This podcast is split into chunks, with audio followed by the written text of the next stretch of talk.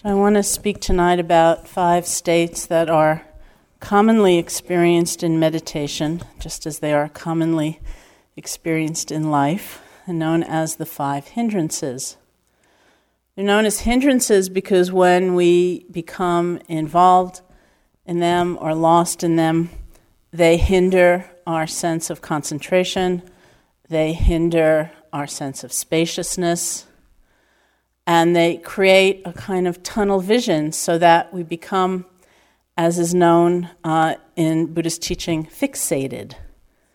There's a great big world to be experienced, but we are lost in, in some kind of tunnel vision that compresses reality so that we lose touch with that sense of openness, of possibility, of clarity in some way. For many of you, this is uh, the millionth time you've heard a hindrance talk. For some of you, it's probably the first, but I think in some way these experiences are so common that it's worth hearing again and again. I know that when I was first practicing in India and I was experiencing all the hindrances, which are, by the way, attachment, aversion, which is anger and fear, sleepiness, restlessness, and doubt I really did think it was just me. And the first time I heard a talk about the hindrances, placing them in the classical Buddhist teaching, which meant 2,500 years old, my first thought was, oh, good. you know, if it's on a list that old, that ancient, it's not just me. This is a known experience. But to begin with, as kind of a prelude and uh, actually as a kind of comment on the ways we work with the hindrances, I want to talk about what I sometimes call three visionary statements of the Buddha, which form the context of understanding in our practice. The first is a statement of the Buddha's where he said, The mind is naturally radiant and pure, the mind is shining. It's because of visiting forces known as defilements that we suffer. Now, the word defilement is, is a kind of awkward translation of a word um, from the Pali language, kilesa, or klesha in Sanskrit, which more literally translated means torment of the mind. The mind is naturally radiant and pure. The mind is shining. It's because of visiting forces that we suffer, like anger, like greed, like jealousy, like envy. And of course, the, the import of that statement is that these forces are just visiting. They're not who we actually are. They're not inherent to our being, they're adventitious. They arise out of conditions. When conditions come together for them to appear, they will appear, and then they will pass away. That's their nature. So as soon as I heard that example, I really liked it because I could imagine myself sitting happily at home, minding my own business, and hearing a knock at the door. And then going off to answer, opening the door, and there's greed or jealousy or anger. And I say, Welcome home. It's all yours. It's like I forget who actually lives there. Or certainly, very commonly, we have the opposite reaction where we are so ashamed and so afraid and so angry at the appearance of this visitor that we desperately try to shut the door to pretend it never came. And of course, that doesn't work. Sadly speaking, since we, we do it so often, it doesn't actually work because that visiting force of jealousy or greed or whatever will come in through the window or will climb down the chimney. Somehow it will make its appearance felt. And I often think that one of the great skills of meditation training is to know what to do when we hear that knock at the door. We open it up. And here is one of these unpleasant, unwelcome visitors. Instead of being so afraid or so forgetful that we dive into it, you know, and give over to it, or so afraid that we try to make it go away forcefully and ineffectually, can we have the skill to relate at that moment with awareness, with compassion, to recognize it is just a visitor. No matter how often it comes, how powerful the knock, even if it seems like it's there just about all the time, in truth, it's just a visitor. Because the mind is naturally radiant and pure. Can we get in touch with and then trust and remember who actually lives there? And can we treat visitors as visitors? So that's the first kind of visionary statement of the Buddhas. And the second is something that the teachings of the Buddha are so famous for, and that is suffering, where he said, I teach one thing and one thing only, that is suffering and the end of suffering. I teach one thing and one thing only, that is suffering and the end of suffering. As one of my friends who is a great wit said, suffering and the end of suffering are two things, not one thing. but somehow it seemed to be one thing. And I think very often we see that they are one thing. It's in the open hearted, full on acknowledgement of suffering that we sense the end of suffering. And that statement, of course, is, is often misunderstood, so that people will say the Buddhist teaching is pessimistic, it's depressing, it's, it's life hating, it's annihilating. But of course, he didn't just say suffering and suffering and suffering and suffering. He said suffering and the end of suffering. In fact, once years ago, I was reading The New Yorker. There was an article on Buddhism, and the author wrote according to the Buddha, the purpose of life is to suffer. And I thought, wow, you know, that's so appealing. You know, I'll sign up for that retreat any day, you know? It's like, what is that? But of course, that's not true. And the way that statement is used, it's used in many ways, the Buddha's statement, not the author's statement. Um, the way it's used is, first of all, to recognize that it is through the acknowledgement of suffering rather than its avoidance that we can come to the end.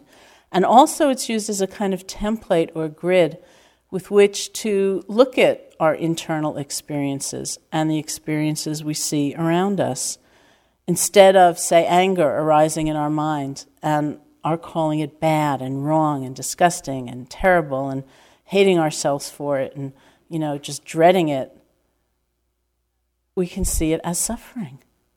Some states are suffering and produce suffering rather than seeing them as bad and wrong and, and terrible. So instead of good and evil, or right and wrong even, being the kind of grid with which we look at things, we look at that which is skillful and that which is unskillful. That which is skillful leads to the end of suffering. That which is unskillful leads to more and more and more suffering. So imagine for a moment being filled with jealousy, filled with greed, filled with fear, and not calling it bad, but rather translating that into this is a state of suffering. It would be a very different relationship we have to that feeling, however strong it might be. That translation of kilesa, torment of the mind, that's something most of us can get behind. We know that. When we are enveloped in anger, in resentment, in fear, in greed, we're in torment. And so, what would it be like to make that translation, to care for ourselves, to have that kind of compassion in the face of those states? And that forms the bridge, of course, for having that different relationship to others as we see them lost in jealousy and greed and envy and anger? Can we sense that as a state of suffering, just as we have for ourselves? And so that's the second visionary statement of the Buddha's. And then the third is that really simple one where he said, All beings everywhere want to be happy. We all just want to be happy. Every one of us. In fact, they say when the Buddha became enlightened, he was, as you know, sitting under a tree in what is now the, the outskirts of the town of Bodh. And he stayed there in the vicinity of the tree for 49 days. He did seven things for seven days each. He did walking meditation, they say, for seven days, and uh, he happily contemplated something, I forget what, for seven days. And, and uh, maybe most charmingly, they say he gazed in gratitude at the tree for seven days for having sheltered him through his night of practice. And somewhere in the course, toward the end of the 49 days, he was pondering and seemed to come to the conclusion that he wasn't going to, in fact, teach. He had experienced this tremendous freedom of mind and, and boundless wisdom and love and compassion, and he wasn't going to teach.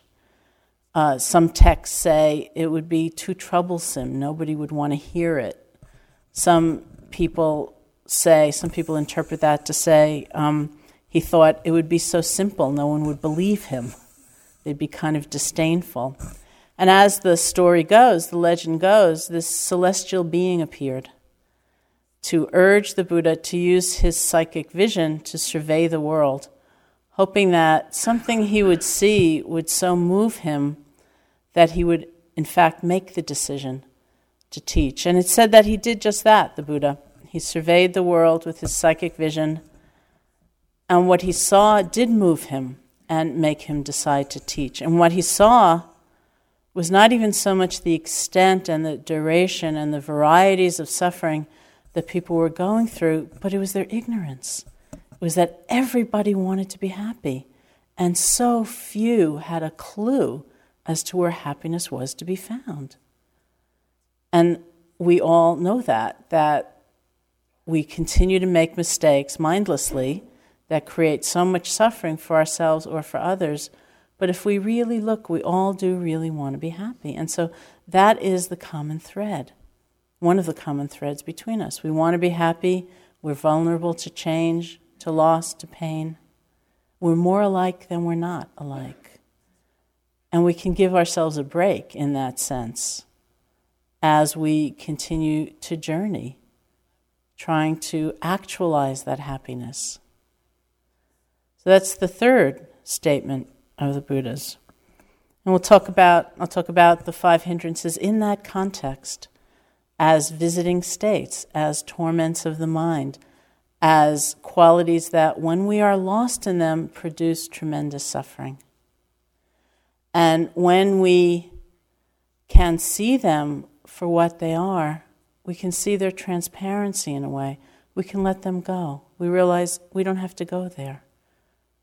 And so then they don't serve as hindrances anymore. The Buddha said, I think quite beautifully, in terms of metta, develop a mind so filled with love it resembles space, which cannot be painted, cannot be marred, it cannot be ruined. Develop a mind so filled with love it resembles space. It's like if somebody were standing here in the middle of the room throwing paint around in the air there's nowhere in the space for the paint to land. It doesn't matter, it wouldn't matter if it were a very well chosen color or a really garish mistake of some sort. The paint isn't going to land in the space. The space is not going to be ruined by the paint. Develop a mind so filled with love it resembles space. It's that much openness, that much clarity, that lack of confinement, of holding, of needing things to be a certain way. So that's the nature of metta. The nature of attachment, which is the first hindrance and the near enemy of metta, is very different than that. Attachment is clinging, it's wanting, it's demanding that things be a certain way. As I was talking about in one of my groups today, you know, metta is really a quality of giving. It's a practice of generosity, of freely offering our energy. And like any practice of generosity, it involves some confrontation with our desires, our expectations. Are we giving a gift and kind of waiting around, thinking, okay, well, thank me, will you? You know, or thank me again, that wasn't enough or are we wanting something in return? So we're kind of almost holding out the gift and pulling at something at the same time. You know, what are we are we demanding? What's the the nature of that expectation? Or can we simply give? That's the difference. It's not that attachment is bad or wrong or contemptible and that we should hate ourselves for feeling it, but what would it be like if every time you heard the word attachment in this context, you know, in, in the way that it's used in the Buddhist teaching, you substituted the word control, trying to be in control of life, keeping it from changing, experience, having only pleasure happen and no pain, other people, so that they behaved according to our wishes. I think that gives some of the sense of the, the terrible pain and the problem with attachment. It's like trying to be in control all the time, to keep things the way we feel we need them to be.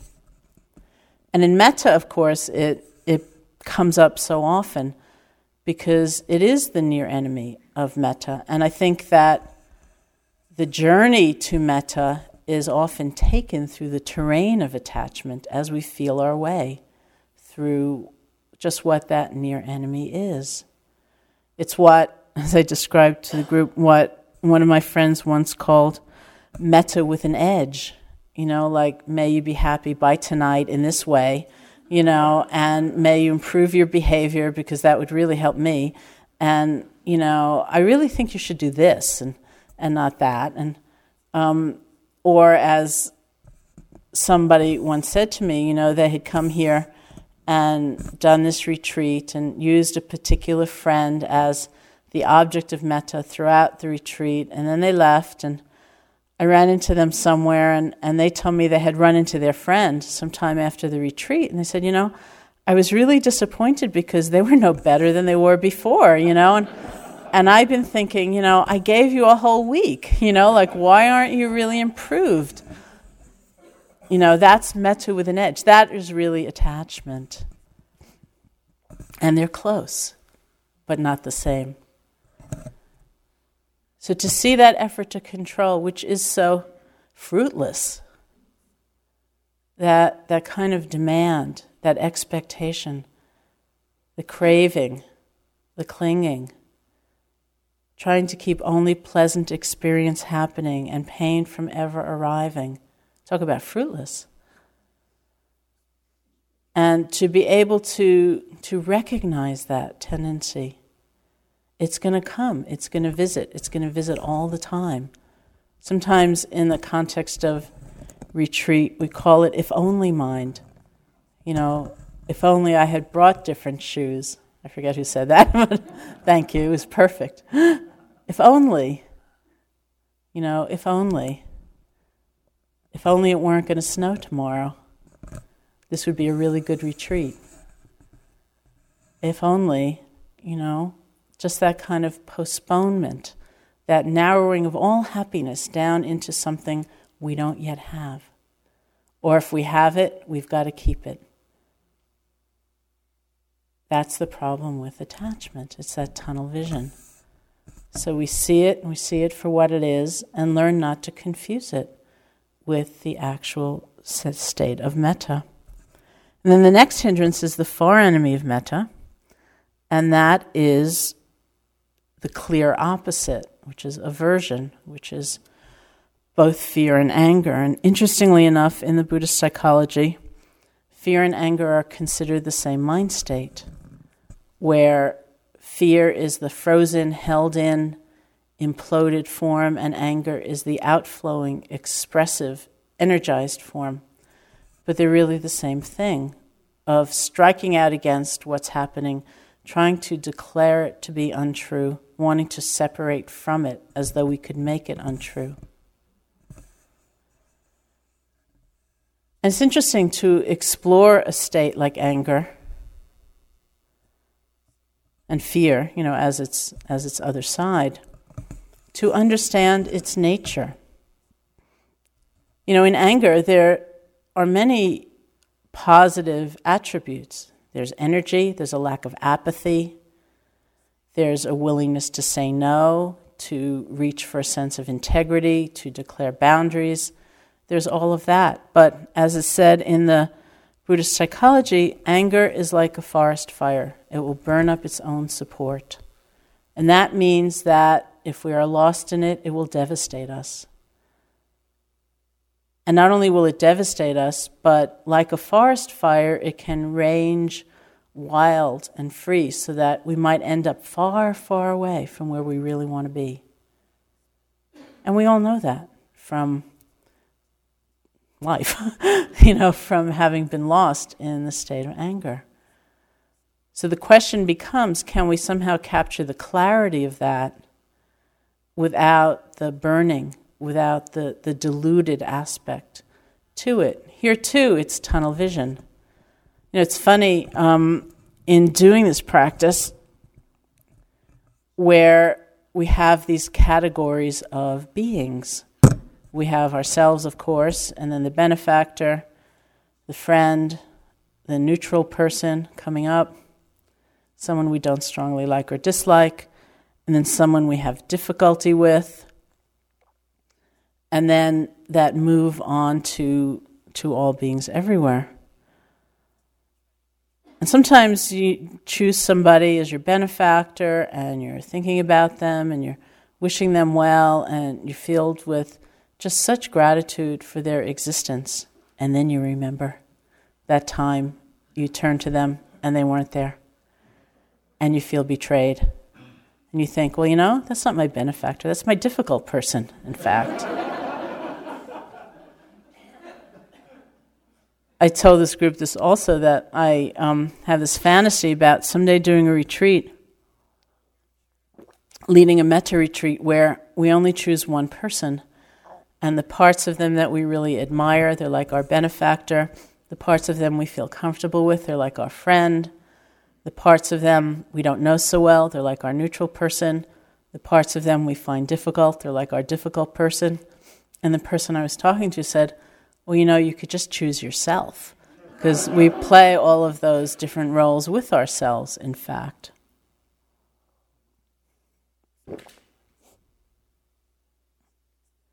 Life is very complicated, it's intricate.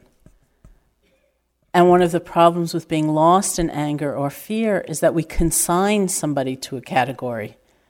You are the one who hurt me, and you always will be, known as only that. Or I am the one who made that stupid mistake, and I have to recognize I'm going to be an idiot for the rest of my life. You know, we, we categorize, we solidify, we try to solidify where in fact there's movement and change. And so we're living in defiance of how things actually are. Nobody is just one thing, and we are not just one thing. Life is moving, it's changing. Even if we don't see someone change in front of us, that potential is always, always there. You know, so that's one part of understanding the nature of anger. To see how it creates that kind of tunnel vision. And when was the last time you were really angry at yourself?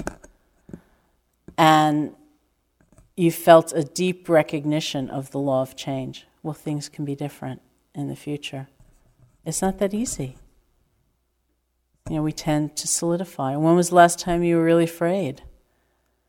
And your mind happily thought, well, if it doesn't work out this way, maybe it'll work out that way. That's not the nature of fear. So, to understand just that contraction, that, that sense of limitation that happens, and how we don't have to buy into that, we don't have to believe that. We can see the feeling, we can understand its nature. We cannot have our, our perception so distorted because of it. Because the truth is that everything is changing all of the time, and everyone is changing all of the time. No matter how we try to control that in attachment or push it away in aversion, that in fact is how things are. And to live in harmony with that truth is happiness. We certainly experience a tremendous amount of aversion in a metta retreat. It's almost funny, actually. I do wish somebody would invent that thing, you know, where we can amplify people's thoughts because I think it would be so funny. You know, like, may you be happy, and then, you know, you know why is that person? I think the, the subcurrent of irritation would be very amusing to, to bring out, wouldn't it? you look skeptical. okay. They say actually the Buddha taught metta practice as the antidote to fear, classically. And yet, again, if you think of it as a journey, uh, awful, there's an awful lot of times of fear. It's like we're taking a journey through that terrain of the hindrances, and most particularly the attachment and the aversion, on the way to having some clarity and some confidence in the state of metta. They say that the Buddha taught the metta the first time, uh, as the legend goes, to a group of monks who, uh, whom he'd sent off to this forest to meditate, and the forest, they say, was inhabited by tree spirits who did not like the presence of the monks, and so they tried to scare them away. They presented as these terrible, ghoulish sounds and these horrible apparitions, and um, and in fact, the monks became absolutely terrified and they ran away. They ran back to the Buddha and they said, "Oh Lord Buddha, please send us to a different forest." And he said, "I'm going to send you back to the very same forest." but I'm going to give you the only protection you'll ever need. And that was the first teaching of metta. He told them to go back and not just recite the metta, but to actually practice it. And so they did that, and as these stories all end so happily, it said that the tree spirits were so overcome by the beautiful energy of the metta that they decided they were very happy to have the monks there, and they fed them and they took care of them and so on. And why those stories all end so happily, I'm not sure. But nonetheless, um, you know, the, the meaning of it is really that antidote to fear fear which will have us pull away, withhold, contract, and metta, which is spaciousness, its openness, its connection. But that's the irony, is that we will experience plenty of fear and plenty of anger and irritation and impatience as we are uncovering, as we are moving through those layers of visitors, you might say, to come to rest with some confidence in who actually lives here. When you do metta practice, um, say in Burma, there's a, a list of, I think it's 11 benefits that metta practice is supposed to give you. And so you begin each sitting with a recitation of the 11 benefits because that's supposed to inspire you. And they begin with, you know, if you do metta practice, you will sleep easily, you'll wake easily, you'll have pleasant dreams. And, um, you know, many times you'll have had the worst nightmares imaginable. And you get up for that first sitting and you say, when you do metta practice, you'll sleep, you know, sleep easily, you'll wake easily, you'll have pleasant dreams. And you think, really? But that's, it's almost like that's the paradox of a journey that we go through these states, but we can see them for what they are. So it's not like going through them mindlessly and being lost in them or being mired there. That's the gift, that we can have awareness and compassion nonetheless, even as all these things are happening. So the next hindrance is the state of sleepiness or sloth and torpor, as it's sometimes called traditionally, where our minds are just heavy, like lead, you know, really like lead. And we may have slept quite restfully through the night and we just sit down, we fall asleep. Or sometimes we haven't slept restfully through the night, we're simply tired. And, and there's just not enough energy in our, our system to sustain our practice. But tiredness is, is really only one of the reasons that that kind of state comes. It's a great dullness of mind, that heaviness of mind, that sense of disconnection from what is actually happening. And you know how often it comes when our experience is simply neutral. And actually, this is a good night to talk about that because tomorrow I think we go on and work with the neutral person. In mindfulness practice and Vipassana practice, we talk about every object we experience, whether it's a sight or sound or sensation in the body, as being perceived as pleasant or unpleasant or neutral. And when that object is pleasant, our challenge is to be with it fully without getting attached. When that object is unpleasant, our challenge is to be with it fully without the anger and fear. And when the object is neutral, our challenge is to stay awake because we tend to be so, uh, Patricia talked about this also last night, we tend to be so tied into intensity in order to feel alive that those ordinary moments of taking a breath, taking a step, we go to sleep. And here too, in metta practice, when we're not overcome by some feeling of, of joy, of love, or dread and panic, it's easy to go to sleep. And certainly when we turn our attention to someone like the neutral person, we can just sort of fog out.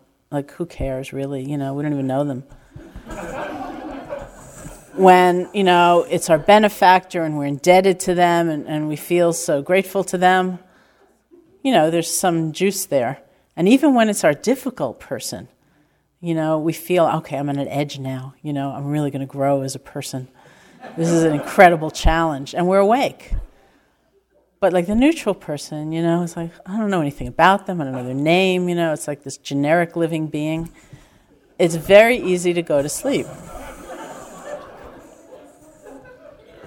But it's the most amazing thing I find. And in fact, the neutral person is my favorite part of metta practice for that very reason that they are a generic living being. And the quality of connection and the, depth of care comes not because we've made something exciting happen. You know, we've woven some story of their lives, or even we've learned about the, the particular sorrows or challenges of their lives but because we're paying attention to them, we're staying awake, we're connecting rather than ignoring them or overlooking them or looking through them or going to sleep, as, as we can so easily do. I think the best stories about metta practice come from the part of practice that is opening to a neutral person. Like often in a, a situation like this, in a retreat setting, will suggest, you know, try to choose a neutral person here, if you can. If there's somebody here that you haven't judged yet as liking or disliking. So you can practice tonight, so you can look around a little bit. And it's very often the case, and you know, this goes back to my favorite thing to say about metta practice, which is it doesn't matter what you feel when you're doing metta. What matters is that wholeheartedness of attention, that quality of gathering your energy behind the phrases. Because very often, say in the three month retreat that we teach, where people will choose a person here as, you know, in the context of the retreat as their neutral person. And sometimes weeks and weeks and weeks will go by and they'll say, I don't feel anything. I'm not doing it right. I just don't feel anything. And then one day I'll I'll come in and there'll be a note on the board saying, My neutral person didn't come for breakfast. Can you please go check on them? And I think, you're right, you know, that's what this person wants. I'm sure they're asleep. But, you know, it's that sense of like, are they okay? I care about them. They're, they're sort of on my team, you know, they're one of my people. And that comes just because day after day, you're actually holding this person in your heart and paying attention. So, unlike our usual habit in life, which is to combat sleepiness or disinterest or boredom, all of which fall under that sloth and torpor category, by raising the, the intensity of what's going on, we counteract it by paying more careful attention so that we wake up, even in a basically neutral situation. And sometimes sleepiness, a sloth and torpor comes actually naturally in the course of practice because there are so many different things that are being developed in meditation. There are qualities of peace and calm and tranquility and their qualities of energy and alertness and interest and creativity. And, you know, there's, there's not such a perfect balance all the time between those two sides of things, kind of the calm side and the sort of up, interested, energetic side. Um, you know, classically we would say the balance between concentration and energy, or tranquility and alertness. If you're from Barre, the Barre town motto is tranquil and alert. Um, so we work with that for those times that the tranquility side of things is much stronger than the energy that's cooking in our system. What we notice, and this is a very common experience as, as you get more experienced in meditation, we notice this kind of dreamy, drifty state where you're sort of paying attention and you're sort of not. And then, you know, you kind of ooze along in there and then you're asleep. That's an extremely common state because and it's not all bad because it does mean that tranquility side of things is getting deeper. It's just not in balance. You know, we need to raise more energy at that point without jeopardizing or losing the tranquility. And it's very amusing often in metta practice when this happens because metta is such an active practice. We're actually using words and phrases. And when we go into that dreamy, drifty, oozy state, then the words can easily become garbled. And I used to hear myself in Burma sometimes saying, I had two actually that were, were very funny. One was, May I fall asleep, may I fall asleep. And I go, No, wait a minute, you know, that's not right.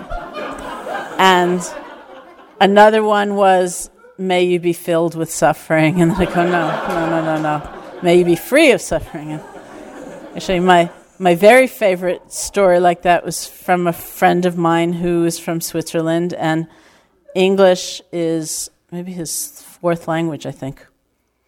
And he was sitting here uh, one year, and his phrases were May I be healthy and well, may I live with ease. And he said one day he heard himself say, May I be wealthy in hell. and may I live with eels. and because English was his fourth language, he went on for some time, and then he went, wait a minute, that doesn't sound right. that sounds a little off. You know, so that's a signal. if you find yourself sitting here saying, may I live with eels, you know, or something like that, it's a sign that you're out of balance in some way. And so we work to wake up you know, not to lose the tranquility, but to bring some energy into our practice. That could be a time when you really try to focus on the object, you know, get a clearer sense of that person, whether it's through visualization or just a sense of them, which is also fine, to, to bring that kind of clarity. When you gather your energy behind just one phrase, you really aim your attention at this moment so that the energy is clarified in that way. You're not spreading it out in some sense between the past, the present, and the future, but it's now, just this phrase. And you will find that, that the energy actually picks up in your practice. And the next of the hindrances after grasping or attachment, aversion, and sleepiness is like the energetic opposite of sleepiness, which is restlessness.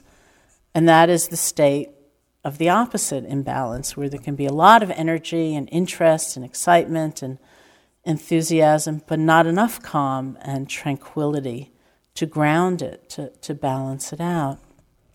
Sometimes we experience it very physically. You feel like you're just going to jump out of your skin. There is so much energy moving through your body. Sometimes it's experienced more mentally or, or emotionally. Classically, it can appear as our minds going into the future and planning and planning and planning and planning. Almost as though feeling, well, if I could just plan this through enough, it's going to work out. And then we walk, and then we sit, and we do it again. And we plan and we plan and we plan and we plan. Sometimes, classically, we experience restlessness as our mind's going into the past.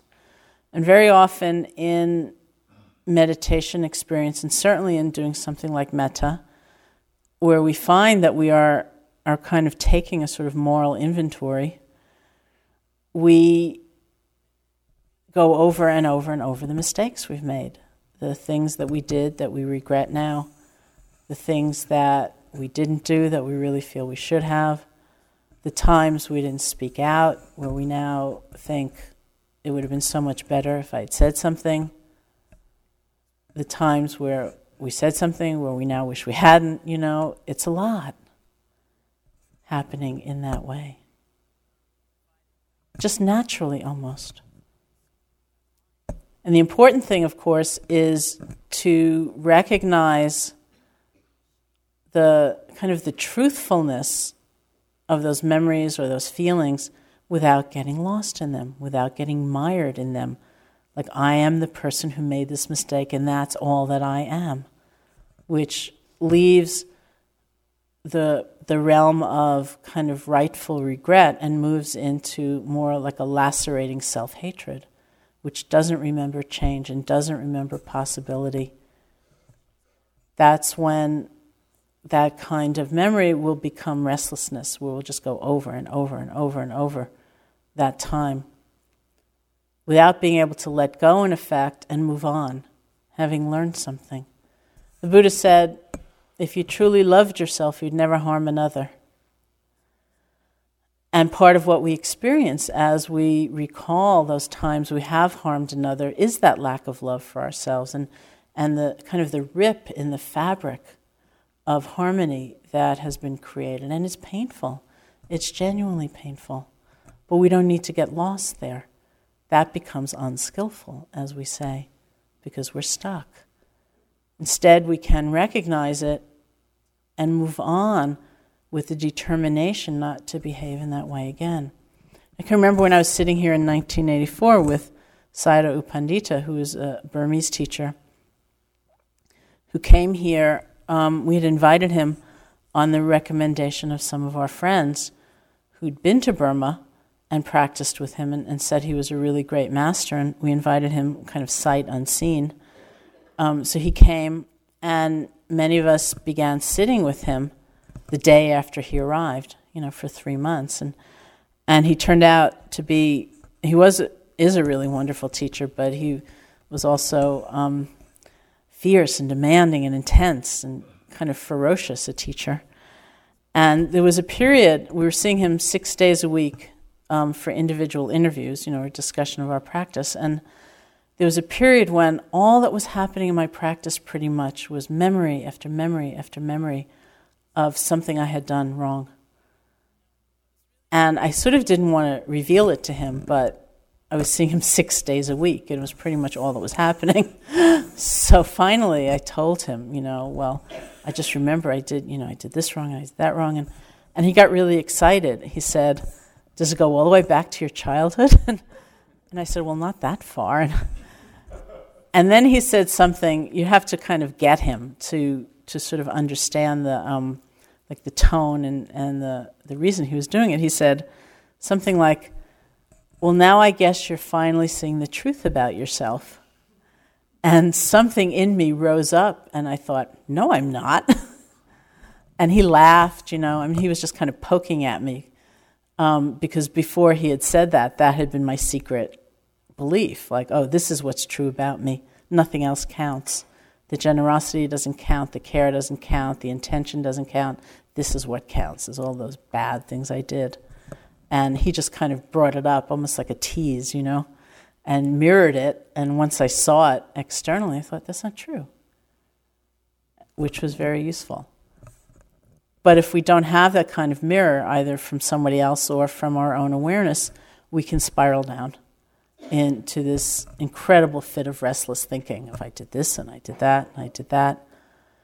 And here too, we need, we need to have perspective. We have to understand that this is not that skillful to do. That we need to understand that these are just thoughts. that are happening in the present moment. They're visiting. We can learn from them and let go of them and move on to, to a clearer and a better place. And this is very important. And then the last of the hindrances is doubt, which comes in many, many forms. And of all of them, of attachment and aversion and sleepiness and restlessness, doubt is often the most difficult because it is so sneaky. What appears, what is really doubt, can often appear as wisdom, as discernment, as bold thinking, as courage. But it's basically doubt. In the Buddhist teaching, there are a couple of different kinds of doubt that are talked about. One is very, very positive, and that is really taking a stand on your own right and ability to know the truth for yourself. It's like, why be gullible? You know, why believe something just because somebody says it? Of course, the Buddha is so very famous for that comment. Don't believe anything just because I say it, or because a great elder has said it, or because you've read it in a sacred text. He said, put it into practice. Put it into practice and see for yourself if it's true. And that is an amazing invitation. But what it demands of us is a real wholehearted sense of experimentation to put something into practice, to see for ourselves if it's true. Because we can. It's also an amazing statement about human nature and the capacity we all have to be free. The other kind of doubt is the kind of doubt that doesn't allow us to put something into practice, that has us stand on the sidelines and uh, kind of cast aspersions on some process that we refuse to really dive into to see for ourselves. We feel safer standing away, kind of looking at a distance, being cynical, as we would say in, in contemporary language. You know, going back to the Buddhist sitting under the tree having decided to teach, he got up, they say, at the end of 49 days and began to walk to a nearby town to rejoin some of his companions. And the first person he came upon was a man who was struck by the Buddha's phenomenal radiance. You know, this is just 49 days after his, his enlightenment. And so the man, kind of dazzled by him, came up to him and said, who are you? You know, what are you? Are you a human being? Are you a celestial being, a deva? Who are you? And it said that in response, the Buddha said, I'm awake. I'm an awakened one. And the man said, Eh, maybe. And he walked away. maybe because I'm from New York, I kind of appreciate the eh, maybe, you know. And I think that's not a bad attitude. Like, why believe that? You know, that's an intense thing for someone to say. Why be gullible? But what if he hadn't walked away? You know, what if he'd stayed and asked some questions like, what does it mean to be awake? Are you the only one who can be awake? Can anybody be awake? What's the path? What's the process? That's a very different kind of doubt, of questioning. Instead of removing ourselves from the process and, and viewing it at a distance, we give it a chance. We come closer to the process. We check it out for ourselves. And this is very, very important because any practice is going to entail many ups and downs. Many times where all we're going by is like a modicum of patience, where we think enlightenment is just like a blink away, and we blink. and it's not there. Times when we're sleepy, times when we're restless, times when we're filled with fear, times when we're filled with greed. What happened? It's a very mysterious process. And we need to have enough doubt so that we're insisting on seeing what happens as we try something for ourselves, and enough faith so that we're not constantly backing away from the process and not giving it a chance or giving ourselves a chance. it's so easy, you know, to say it's not working. I can't do it. Everyone can do it but me. Or it's not worth doing. That's very easy. But to hang in there and to be persevering through all of those changes and all of those ups and downs, that's not so easy. We have such a, a tremendous tendency to evaluate and compare and judge and analyze and assess and that long list, you know. I can remember when I was doing walking meditation, doing metta in Burma in 1985, and I felt this tremendous tension. So much so that I stopped and I said to myself, okay, what's going on?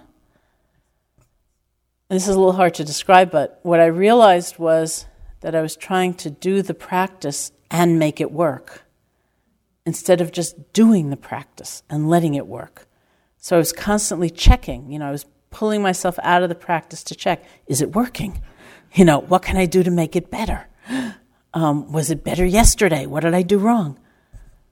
Instead of just doing it. You know, to go back to that example I used early on of planting seeds.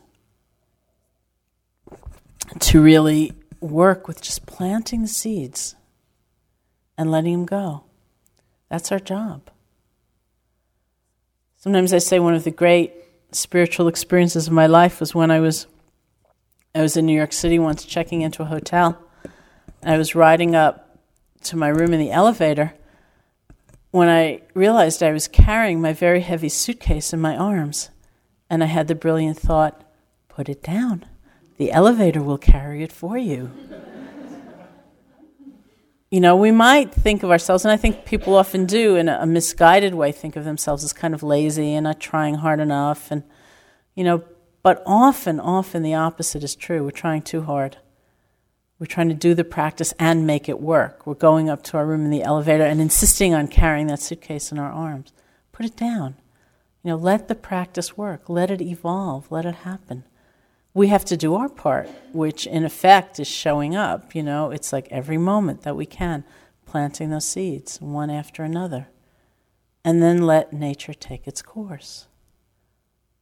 That is one of the most kind of effective antidotes to that, that gnawing sense of cynical doubt.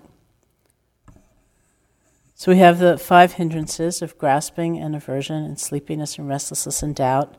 And we have that basic context that our minds are naturally radiant and pure. These forces are just visiting.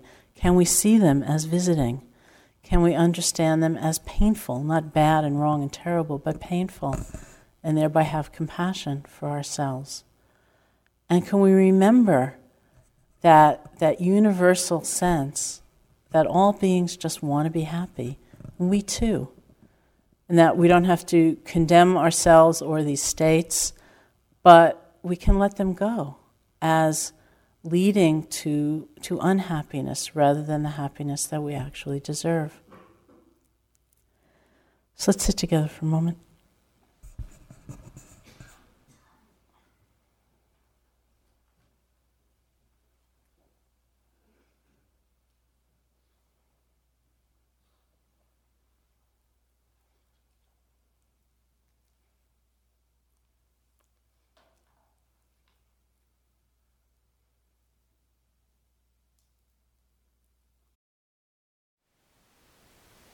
Thank you for listening.